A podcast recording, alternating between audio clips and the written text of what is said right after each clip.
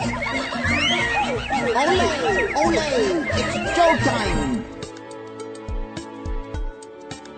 To our new passengers, aloha and welcome. As you board, please move across your car to make room for everyone, and kindly offer available seating to those needing special assistance. The show will begin momentarily. Thank you. Please stand clear of the podcaster. Por favor, manténganse alejado del David. Welcome to Dave's Disney View podcast, provided on our own version of the information highway in the sky. For those of you standing, please hold onto the handrails throughout our journey and stay clear of the doors. For the comfort of others, no smoking, please. Thank you. Dave's Disney View is a look at the Walt Disney World Resort and sometimes beyond, as seen through the eyes of Dave, a frequent visitor, a one time cast member, and an engineer who simply enjoys the magic and wonder of it all. Now, please keep your party together and put on your virtual mouse ears. And by all means, enjoy the show. Hey everyone, welcome to another edition of Dave's Disney View podcast. On today's podcast, I've got another guest, and his name is Sam Gennawey, and he's the author of Walt and the Promise of Progress City, a new book that's out that you can pick up at Amazon, and I'll give you some locations on that in a little while. But let's introduce Sam. Sam, how are you doing today? I'm doing wonderful. And yourself? I am doing fantastic. It's you know it's always good to stop for a while in the day and talk about Disney, and uh, makes it all worthwhile somehow. I, I think that's very true. And since I'm calling you right now from Disneyland, that seems to be even more appropriate. what more can I ask for? Got the whole Disney spirits go- going on. that's right. So Sam, um, I you know I heard about your book, um, and I uh, was kind of interested because there was it's a kind of an interesting backstory into more of Walt's vision of what was going on. And before I really get into the book, I'd, I'd be curious if you could tell us a little bit more about you and how you got interested in the topic. Well, well certainly. Uh, I, I make my living as an urban planner. That's my day job, and I write about Disney theme parks, World's Fairs, and amusement parks as, as a hobby. I've been doing that for the last few years, and, and in a weird sort of way, placemaking for cities and placemaking for theme parks. There's a there's a lot of crossover between the two. So it's it's a it's a great blend between a hobby and a living. For Disneyland in particular, I grew up in Whittier, which is very close to Disneyland, and uh, throughout the years, I'm, I'm as old as the Matterhorn, so you guys can kind of figure out that age from there. I'm as old as a mountain is the way I like to describe it. And uh, my mom used to bring me here and my older brothers here really quite often because if you really think about it, up until about 1982, you used to be able to come to Disneyland. You paid a relatively inexpensive general admission to get into the park. And it got expensive only if you bought tickets to go to the rides or if you bought food. Well, we're cheap. My mom would buy tickets for us to get in. She would never buy us tickets for any of the rides, and uh, she'd never buy us any food. We'd eat out of the car. But we would come almost once a month when I was growing up, and that's how I realized that I got really entranced with Disneyland, uh, Disney theme parks, and in particular the Carousel of Progress attraction, which was free at the time. So I used to go on that every visit, and the model, the Progress City model that used to be upstairs from there. And the Progress City model, for those who aren't in the know, is uh, Walt's vision for what he thought of as something called Progress City that he hadn't quite envisioned where he was going to put it or what he was going to do with it, if I'm not mistaken. But he had this, this right. grand plan for something. And uh, there's a, a portion of it that's still available, and it's only a portion. Uh, if you go on the TTA, you kind of pass by it. If you're at Walt Disney World, you, you pass by it kind of quickly. Um, and I think there's a voiceover that says something, it's Walt's vision of the future. And it gives you a taste of it anyway. But it's so sad because if you looked at the original model, the original model had almost 20,000 tr- uh, moving vehicles. It had the buildings were lit up.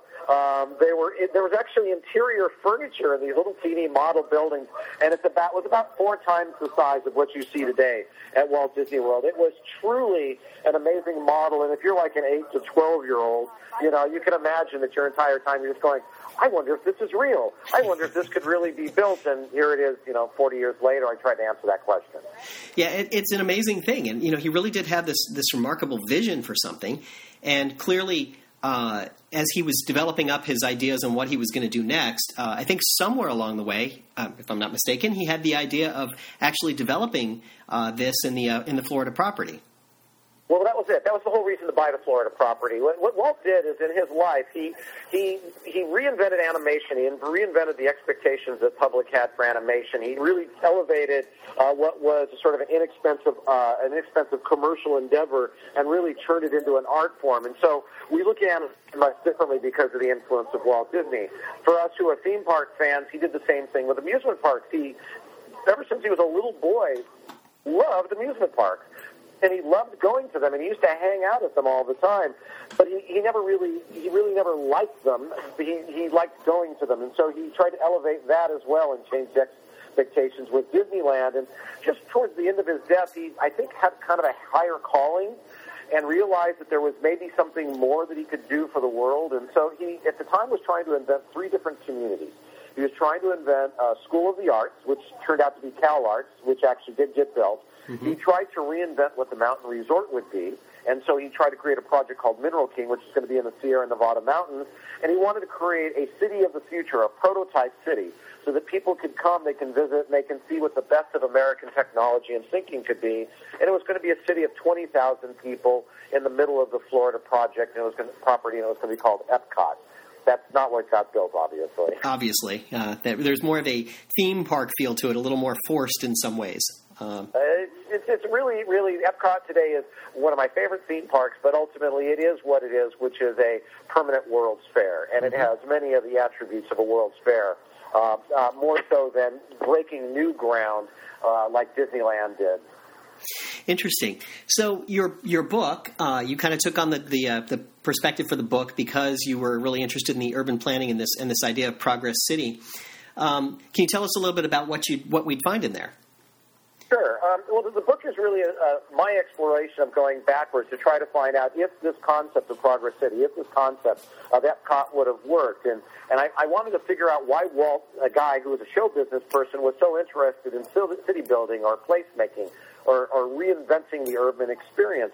So as I learned through his life, he was constantly creating his own world and, and was the master of his own world in his animated films. His backgrounds were highly detailed, more than a lot of the other animation studios, and they created very plausible real worlds in which a talking deer could talk, and you believe it instantly.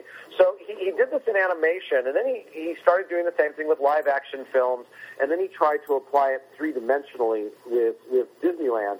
Um, I, I, I think that for me, I was just trying to find out why it is when we who are big Disney geeks keep going back to the theme parks. And we tell our friends, well, I'm going to go to Disney World for a week. And our friends and our relatives look at us kind of weird and go, again?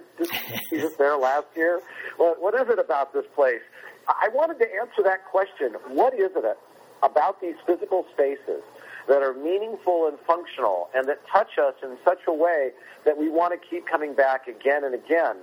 And through my exploration, the research for the book, what I had learned is that Walt and his Imagineers were just very talented at this timeless way of building, creating a way of building real worlds, even although they weren't inauthentic worlds, uh, and creating places that really touch our heart and souls. And, and a lot of the book is the explanation as to why we have these feelings, why these certain patterns come together and make us love standing in the hub or looking at the Tomorrowland entry gate or sitting in New Orleans Square feeling like we're really in a New Orleans that never really existed, that sort of thing. And that's what makes it interesting. It's in, in some ways, I think, and you see this kind of throughout the parks is it, it's a it's a city it's a it's a place that never existed but exists in your mind in some way.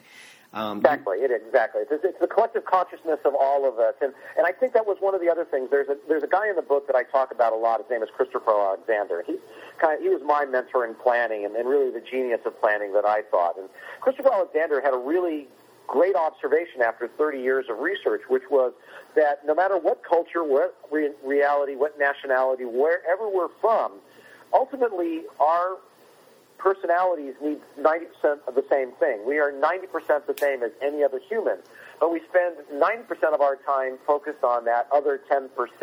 What Walt did, in speaking in a universal language, what Christopher Alexander advocates in his way of approaching design is a way that appeals to the 90%. Therefore, it's something that touches all of us. And, and it's, it's fascinating how these two guys who never knew each other, whose paths never crossed each other, really have a lot of the same thinking about how you create places and spaces. And I, I, when, when, that, when that light bulb went off on my head, all of a sudden a book came out of it. That, that's pretty cool because um, conceptually, you know, I, I think Walt just had some really unique ideas. He had a unique perspective on the world. Uh, that I don't think you see too many people have, at least not in prominent positions. But it's really kind of neat to think about the fact that he he thought about things differently. He kind of put it in a different perspective. He sliced it differently, so everyone could he could he could capture that. Yeah, yeah, and you know he had this one gift that that and all the research that I've seen, he had this one real special gift, and that is he had the gift of observation. He just was really curious, really fascinated. He, he liked people, and he liked watching people, and and he would always put himself empirically picking up the data. So, you know, the reason why Main Street is as wide as it is because the places that he visited that felt right, the streets were that wide, and he measured them. Um, uh, the trash cans are spaced in such a way so that you could put a hot dog wrapper between the two trash cans. Yeah, a lot of the stuff was empirical. If you look on Main Street at any of the Magic Kingdom or Disneyland, you'll notice, and actually throughout the parks, you'll notice that doors are not at 90 degree angles. They're always cut at the corner because, as he said, only military soldiers turn 90 degree corners. Hmm. So he was uh, he watched how people reacted. He watched how people moved through spaces, and then he took the best of what he observed and tried to make something out of that. And and you know what? Today we don't do that. Today we either read guidebooks or instruction manuals or we just do it because we think that we're smarter than the public and we're afraid to admit that maybe if we just sat back and observed them a little bit, we'd find some amazing things from them. That that's a remarkable thing. I know you quoted Ray ba- Ray Bradbury in your book, and uh, you, you uh, Ray calls him an optimal behaviorist, and I, I think that's a yeah. that, that's a great term. That's a that's a nice way to kind of think of it. Yeah, yeah, that, that is that is a terrific way of looking at life now, isn't it? And there's a there's a fabulous quote, and I'm sure I'm going to kind of mess it up a little bit here of Lillian Disney, which I thought always really expressed uh, what Walt was about. I mean, who better to know about Walt than his wife, right? Of course, yeah. She once said um, she once said that Walt was enthusiastic and optimistic. That he he was always really excited about anything and everything, and he never thought anything would ever go bad. Hmm. And you know, think about it. You name an executive that runs a major corporation today that has that kind of outlook towards life, being enthusiastic and optimistic. that, that, was that was Walt. I was very very fascinated to hear that. That that's an amazing quote. I, I think that's that that's remarkable right there. Um, yeah. Because you know, Walt, Walt is one of my the people. You know, I grew up in Florida. I, I grew up going to Disney World pretty regularly. I was six when the park opened, so you know I was I was going pretty regularly, uh, and it was just a remarkable place. It, it, captured my imagination at that age, and it still captures my imagination today. And I've read pretty much every book about Walt Disney that's come out because I was fascinated by the man. I'm, I'm just totally, you know, it's just it's, he's an amazing person, and I think for me that's one of the reasons that I got into the field I got into. I'm, I'm actually a human factors type person, and it, it's that same kind of thing about watching people and understanding why things kind of work for people that really kind of, you know, I, I kind of I somewhere in the back of my mind, I'm going, there's there's a Walt in there somewhere from reading all these books and just picking up all these little pieces of knowledge. And it, it's really remarkable to me just to think about the, the fact that he really was that kind of a person. That that's who he is or was, um, and he's really kind of put it together. Yeah, yeah. You know, you can also claim if, by now that you've expressed what your age is, you could say you're as old as the Reedy Creek Improvement District. Oh, there you go. I, I like it.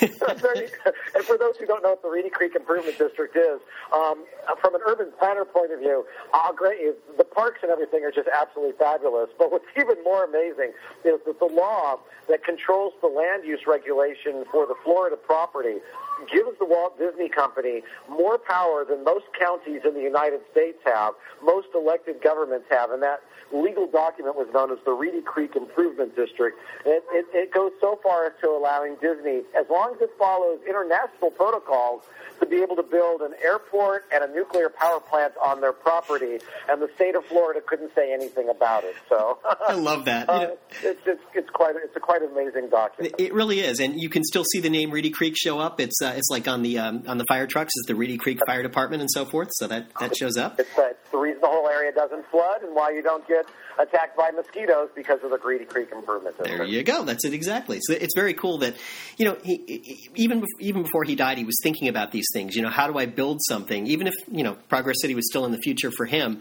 how do I build something that that becomes you know greater than that. I, am building a theme park, but it's more than that because you have this improvement district and you've thought about the waterways and the and the parking structures and how do I get people in and out. And, and, and what I think a lot of people don't realize is that Walt was really done with the theme park. He was really done with Disneyland by the early 60s. Pretty much by the time the Matterhorn submarine and the monorail opened in, in the summer of 1959, his biggest interest was, of course, still trying to get audio animatronics off of the ground. So he's still fascinated by animating those things. But he pretty much set the template, turned to Ron Miller, turned to the rest of the company guys, and said, you know what? you guys run the studio. You make the movies. You guys know what I expect out of Disneyland. I'm going to turn my attention to these other three projects. I'm going to turn my attention to CalArts and to Epcot and to Mineral King. I'm going to focus all of my energies on creating these three cities. And had pretty much by that time, uh, had left show business. He really, you know, he would do the Walt Disney Presents and he would do his little stand-up bits and but that was about it. Other than the movie Mary Poppins and to a certain extent Jungle Book, he really was hands off on most of the theatrical productions. He was very, very much into this this, this quest for community. Another really good book. very cool. You know, it, it's it's just really interesting to uh, to, to think about him and, and the fact that he, he put that much effort into it. I've heard other stories that you know, in some ways, the um, the theme park was sort of a means to an end for him. Uh, that the uh, the Magic Kingdom in Walt Disney World was was sort of a way to make money to be able to pay for his dreams. Uh, oh yeah, yeah, yeah. Most most certainly. I mean, he he knew that, and that's the reason why the Magic Kingdom is way at the north end of the project uh, property. It was the weenie, uh, the beckoning hand, the thing that called you forward, and and he knew that this was going to be the cash register that would allow him to build the city.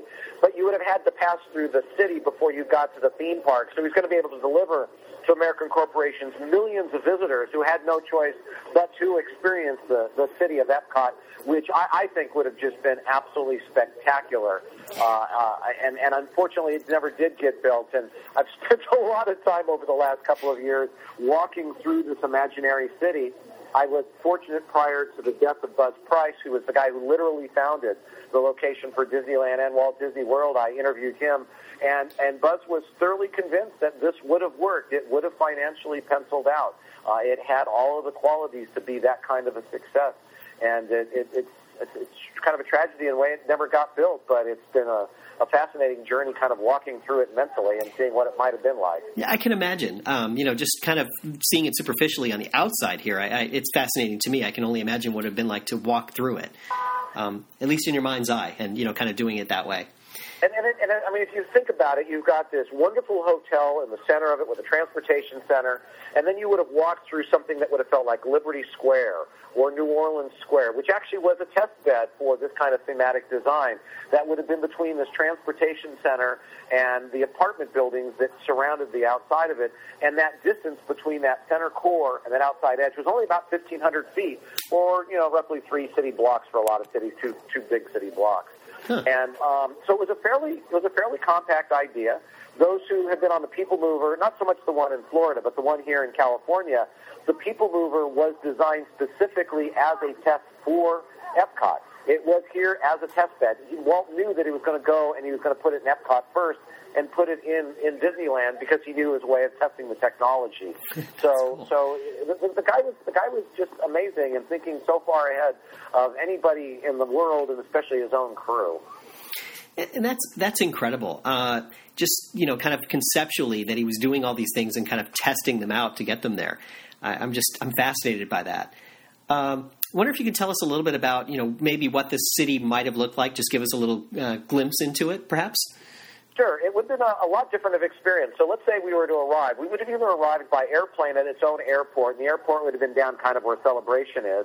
At one time, there was talk of what was going to be a radial airport. Uh, it was going to be you would land on a slightly curved, inclined uh, runway, and your plane would come straight up into the terminal. Thankfully, that idea didn't fly very far, but that went away pretty quickly. Um, you would not drive your car at Disney World. Uh, you would have you would have parked your car at a giant transportation center that was right off the expressway, and you would have used Disney transportation. So you would have parked your car probably parked it for the entire week. You would either take shuttle buses or a people mover to a little cluster of motels down in the south end, or you would board the monorail. The monorail would go north through the property, kind of roughly where World Drive is today. While you're on the monorail, the first thing you'll pass through is an industrial park where American corporations can show off their latest technology, and it was based off of the Stanford Industrial Park that was a pretty hot item at the time in the, the 50s. Uh, so you would have been able to see American corporations. So everybody who went to the theme park had to pass by all these industrial exhibits first. Then you would have entered the city of Epcot, which would have had a skyscraper about 30 stories, very sleek tower. Uh, there's a transportation center where the monorail had stations with people movers, and the people movers were the local transportation that would take you out towards a variety of different uh, destinations.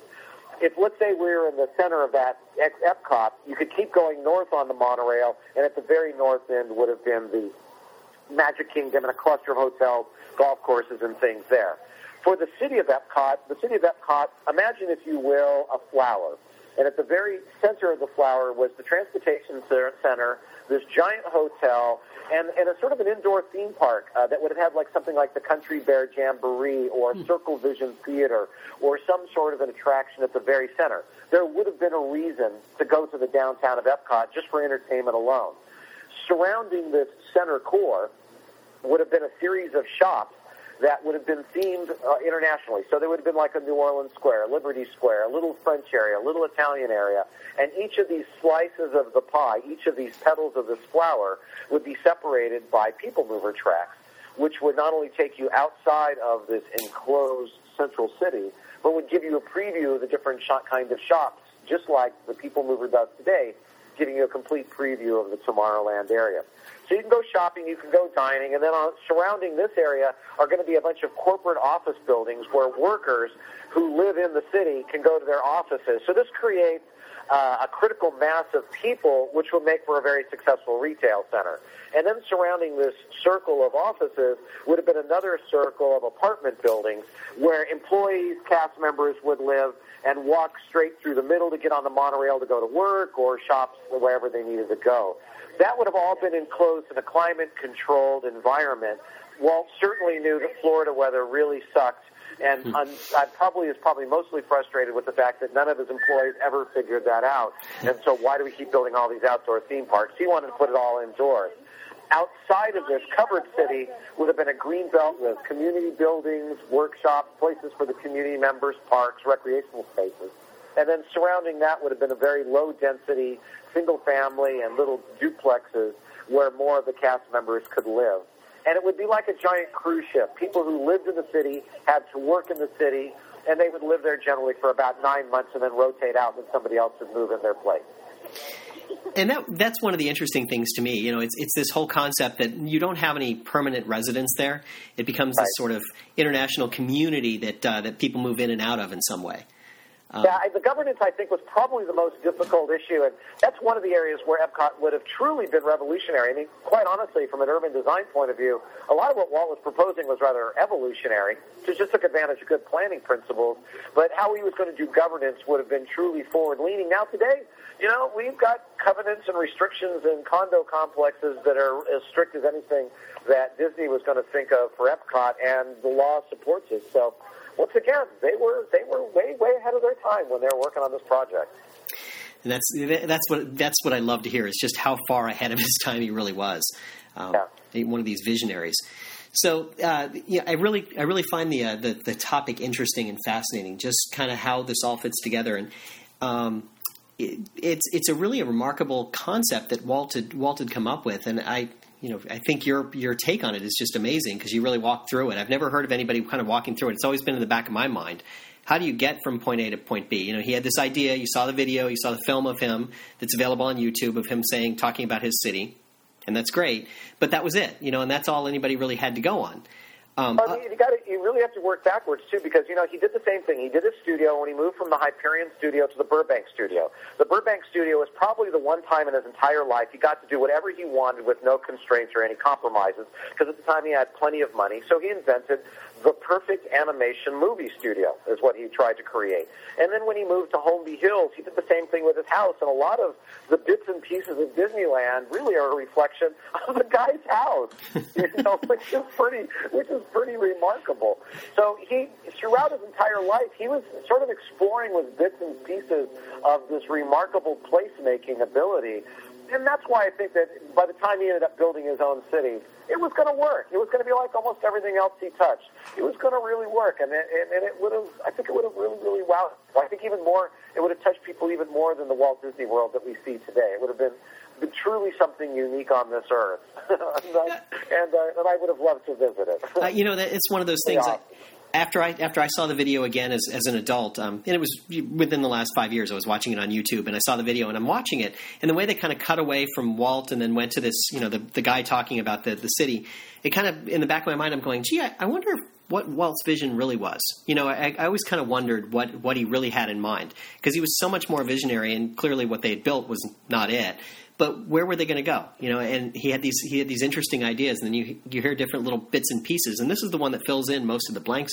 I think. Um, your book. You know, I, I, got really lucky by, by writing the book. It's given me an opportunity to also meet a lot of other really important figures within the Disney history. And I had a chance recently to sit with Marty Sklar. You know, geez, gee, lucky you. As a fanboy, sitting with Marty Sklar at his house. I mean, really, what more could you ask, right? Gee, Mr. Sklar.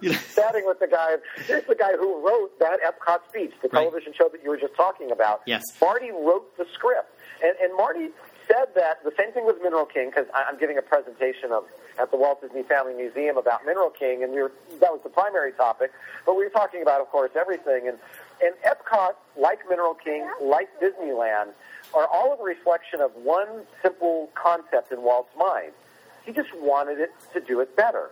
He, he loved he loved amusement parks, but he thought they were dirty and kind of mean and ugly. So he wanted to do it better, and that became Disneyland. Mm-hmm. He he didn't really like cities very much, so he wanted to do it better, and he wanted to create Epcot. He loved skiing, and his family was really big into skiing, but he didn't really like ski resorts very much, so he just wanted to do it better. He, he never went to art college. In fact, he didn't really go to school very much at all, but he knew there was a way of doing a cross-pollination of the arts, and so he wanted to do it better, and he came up with Cal Arts. Once again, really, how many people are out there are like this, where their own personality is, I think I could do this better, so I'm going to go ahead and do it. an amazing figure. It, it really, and they, there, you're right. There are, is almost nobody like that. Certainly not in, in the public eye. That's a, I've got some stature. Um, you know, I, I, think there are some, some smaller scale people who don't get the attention, but that's a whole other story. um, but it's it's a remarkable it's a remarkable story, and um, I encourage you know my listeners to go out and pick it up. It's Walt and the Promise of Progress City. Um, you can pick it up at Amazon and Amazon on the Kindle. Uh, a lot of different sources. I'll put a link to it on my show notes, of course. So you can get a copy of it. Um, you can also visit uh, Sam's blog. It's samlanddisney.blogspot.com, uh, and it's kind of a cool blog. Uh, you look at a lot of different things in there that I found kind of interesting. I was enjoying reading through it the other day. Thank you. And I also uh, write a weekly column for Mice Age, Mice Chat on Thursdays. Ah, perfect. It's the uh, Sam Land column on uh, Mice Chat, so please visit there as well. You know, and it was funny because I, I, was th- I was thinking, is that the same Sam? Because I, I, read that column several times, but I just didn't put two and two together until just now. Yep. I'm I'm doing good. so what uh, you know what uh, what do you have next? Uh, what do you have coming up next? Anything interesting that you're doing? I heard you say you're going to be at the Disney Family Museum giving a, a talk. Well, the next big one is going to be that uh, on uh, uh, uh later January, January the 21st. Don't know when this is going to be running. I've been invited to speak at the Walt Disney Family Museum in San Francisco in the Presidio. Nice. We're going to be talking about the subject of Mineral King. I'm going to be joined by two extraordinary guests. Uh, one person is David Price. David Price is Buzz Price's son. Uh, David Price and I are good friends. Just a fascinating guy an architect and a theme park designer uh, today. And my other special guest is just just floored me when he agreed to do this. Is Ron Miller? Uh, Ron Miller was the former CEO of Walt Disney Productions. He's married to Diane Disney Miller. He was Walt's son-in-law, and Ron was fundamentally uh, an, an important player in the Squaw Valley Olympics, which Walt was the pageantry chairman, and was at the forefront of the development of the ski resort in Mineral King. And so Ron, uh, from what I understand, one of the first few times he's ever really spoken at the museum that he was a founder of is going to be my guest and telling personal stories about Walt skiing, what the family's re- reaction was with Mineral King. Um, I continue to write for my blog, continue to write for, uh, continue to write also for the other uh, stuff. I'll be doing a signing at Walt's Barn in May and other various book signings around the country uh, throughout the winter and spring here. Very cool. So you can uh, keep an eye out for Sam Gennawey at different places as you uh, as you look at his book, and be sure and pick up a copy of it. It's a it's a great read. It's a lot of fun, and it, I agree with uh, another review I, I read it that it's kind of like it almost makes you feel sad that you didn't get to see what his vision was. Um, yeah, didn't mean to make that happen, but yes, I, I, I understand. Well, this has been absolutely terrific, and I, I really appreciate the uh, the opportunity to speak with your listeners and, and and engage in this. This is utterly fascinating stuff, and I think we all are probably coming from the same school, which is we just want to absorb more now, don't we? Oh, absolutely. Now I just want to go back and just take it in a little more and think about how big the street is and things like that. It's you know, it's time. That's right. Well, Sam, thank you for joining me on the podcast today. I really do appreciate it. Thank you very, very, very much. And remember, if we can dream it, we really can do it. Bye now. From all of us, thanks for taking a listen to the podcast today. If you're standing, please hold onto the handrails and stay clear of the doors until the show stops completely and the doors open. Ladies and gentlemen, please collect your personal belongings, watch your head and step, and take small children by the hand. As this concludes our journey, we hope that you enjoyed the show and that you drive home safely. Our thanks go to Doug at geekacres.net for his contributions to the show, and also to Craig for the original music you hear on the show. You can find Craig's music over at reverbnation.com slash sound A. If you have questions, comments, or thoughts about the show, please feel free to contact Dave at davesdisneyview at gmail.com. Show notes and links to other great content on the web can be found at disneypodcast.net. Now, I will raise the safety bar, and a podcaster will follow you home.